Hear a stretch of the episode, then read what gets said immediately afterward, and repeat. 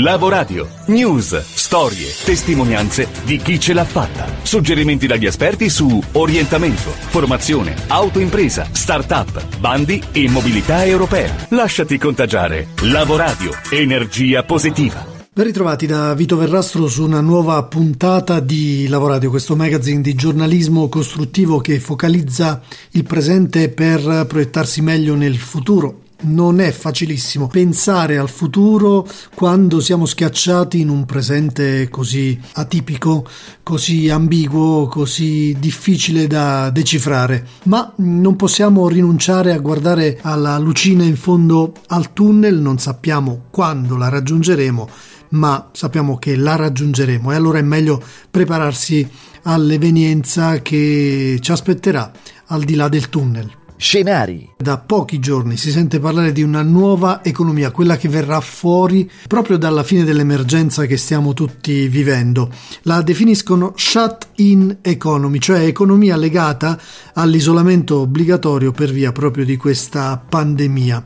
Ci sono ovviamente tante eh, teorie che si stanno inseguendo e si stanno in qualche modo uh, ammassando da parte degli scienziati. Alcuni ipotizzano che saremo costretti a vivere in costante isolamento alternato a qualche settimana di vita quasi normale, la chiamano la quarantena yo-yo proprio perché è periodica.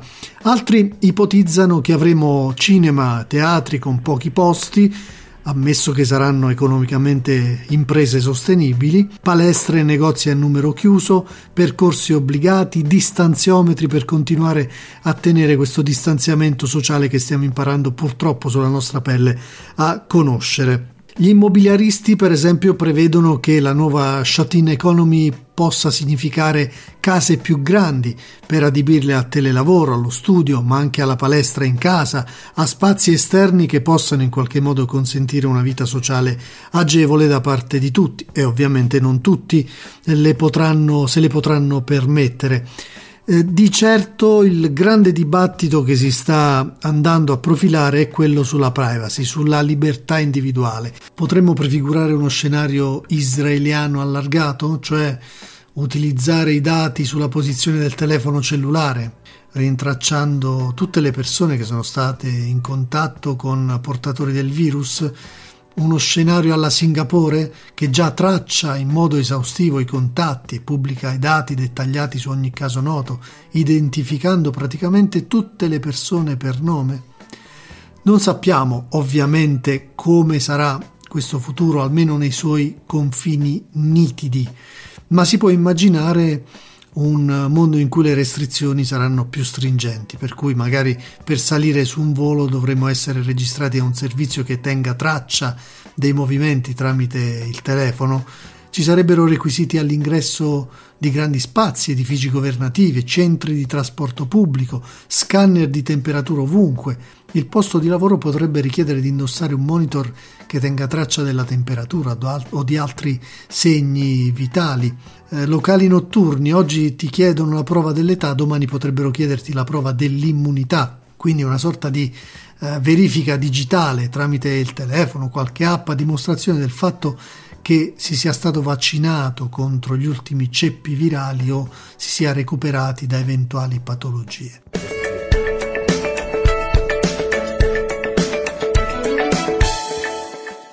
Ritorniamo in Italia, ritorniamo alla possibile fine della pandemia e a quello che ci aspetta.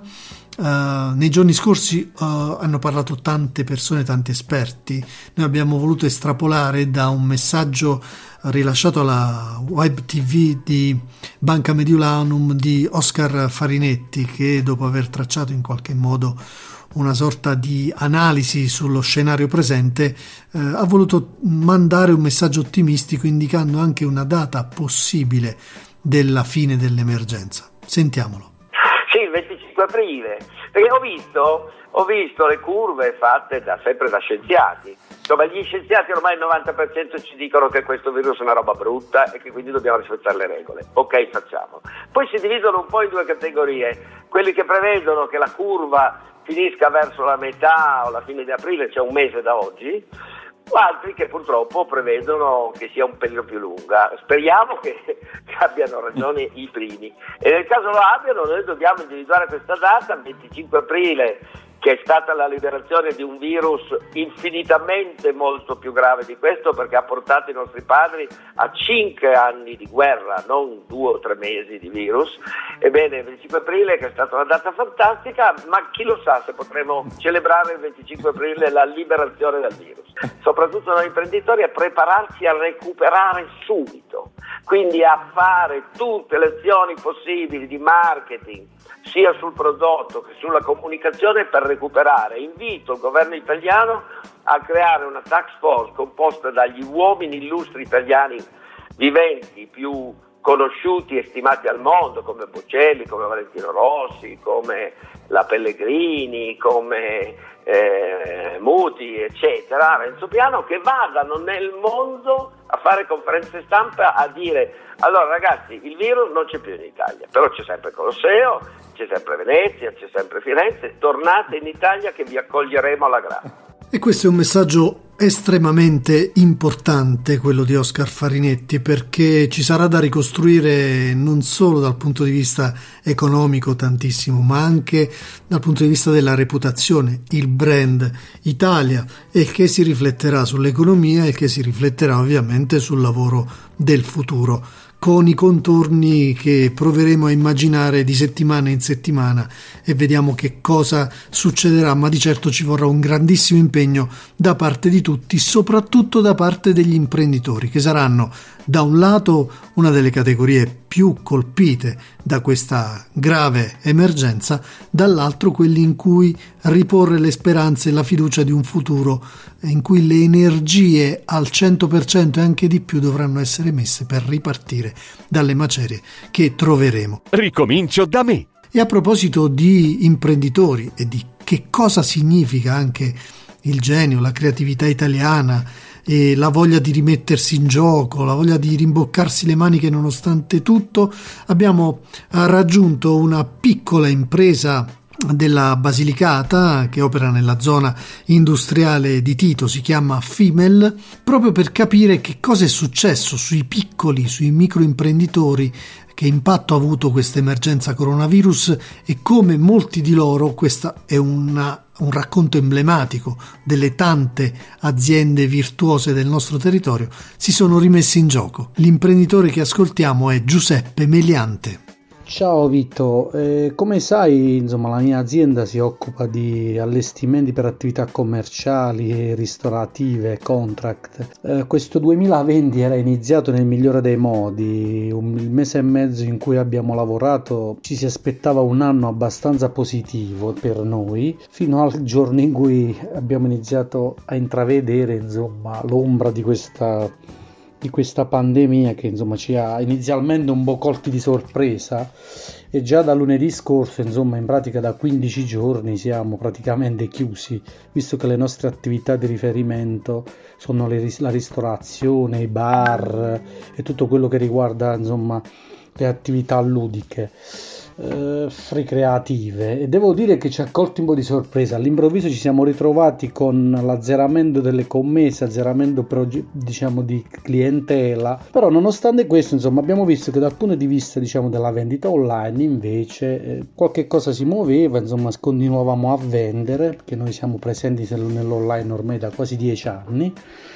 E così dopo i primi due o tre giorni no, di di blocco proprio psicologico, di blocco di idee, mi è venuto in mente di iniziare a vedere di, di inventarmi qualcosa. Ho progettato e realizzato al momento la barriera parafiato, insomma, che serve proprio per la protezione, insomma, di tutte quelle attività di quelle persone che purtroppo in questo periodo continuano a lavorare per tutti noi. Abbiamo ricalibrato un po' la nostra produzione, immediatamente ci siamo messi, mi sono messo all'opera nonostante i miei dipendenti erano tutti a casa e venerdì scorso l'ho prodotta, l'ho fotografata, l'ho inserita sui, sui miei canali di vendita online. Devo dire che in una settimana ne abbiamo vendute già un bel po' e già per lunedì ne abbiamo in ordine altre. E diciamo una piccola microscopica boccata d'aria e una piccola dimostrazione di come noi italiani dovremmo iniziare a riappropriarci di nuovo del nostro del nostro saper fare, della nostra artigianalità. Per il futuro non so sinceramente cosa aspettarmi, ormai quest'anno è andato così, non sono molto fiducioso, ne usciremo fra parecchi mesi, ma ne usciremo diversi,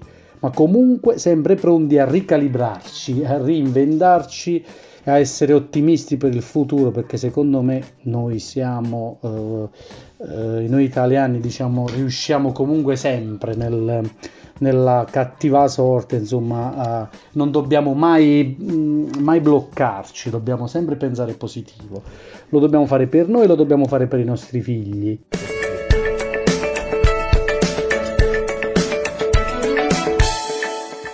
Per guardare al futuro abbiamo immaginato e costruito una playlist ad hoc su soundcloud.com slash lavoradio che si chiama Beyond Crisis, oltre la crisi.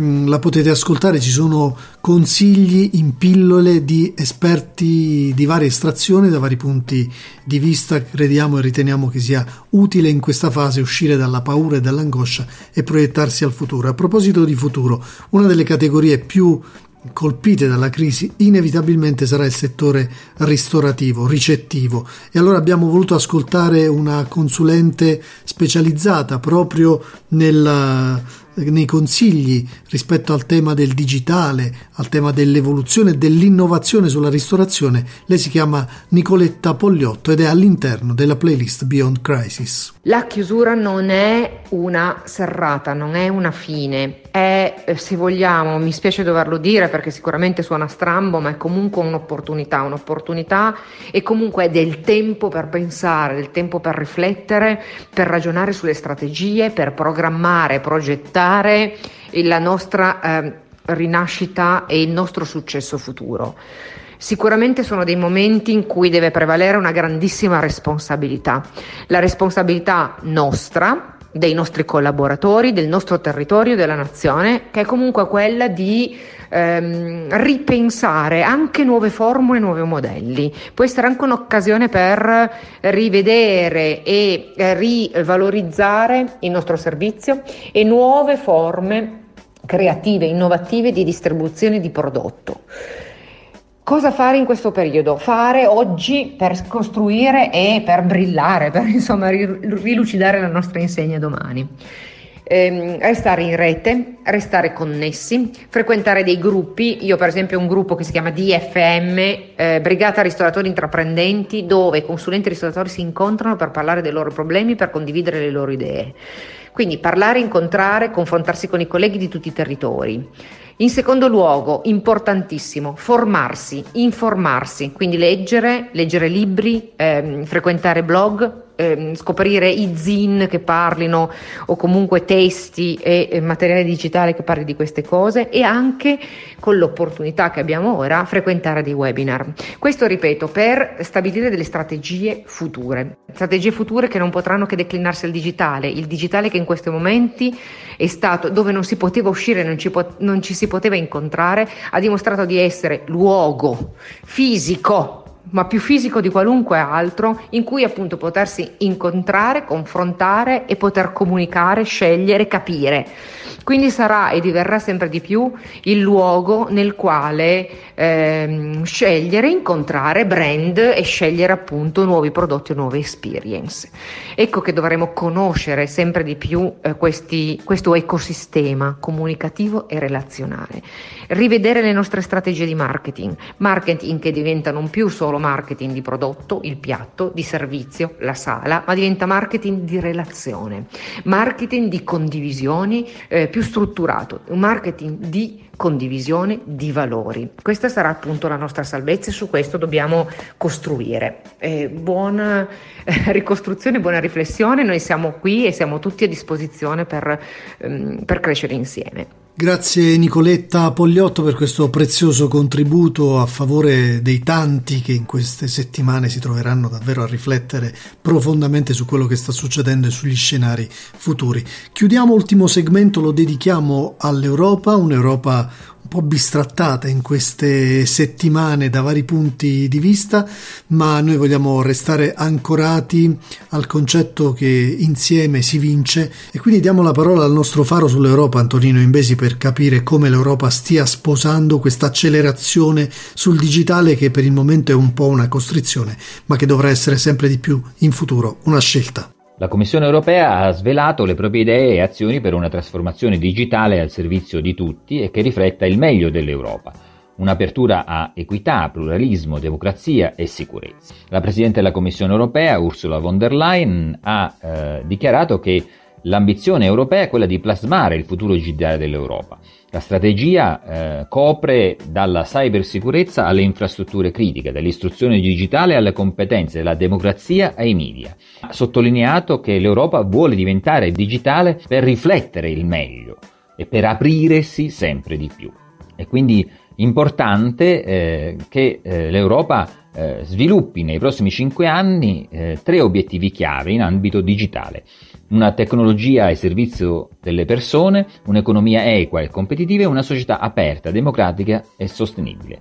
L'Europa continuerà quindi a salvaguardare la sua società aperta e eh, gli strumenti digitali potranno svolgere un ruolo a sostegno di questi principi e di digitale ci sarà sempre più bisogno in questa shut-in economy che abbiamo descritto ad inizio puntata. Finisce qui questo segmento e questo appuntamento settimanale. Grazie come sempre per l'attenzione. Alla prossima. Lavoradio. News, storie, testimonianze di chi ce l'ha fatta. Suggerimenti dagli esperti su orientamento, formazione, autoimpresa, start-up, bandi e mobilità europea. Lasciati contagiare. Lavoradio. Energia positiva.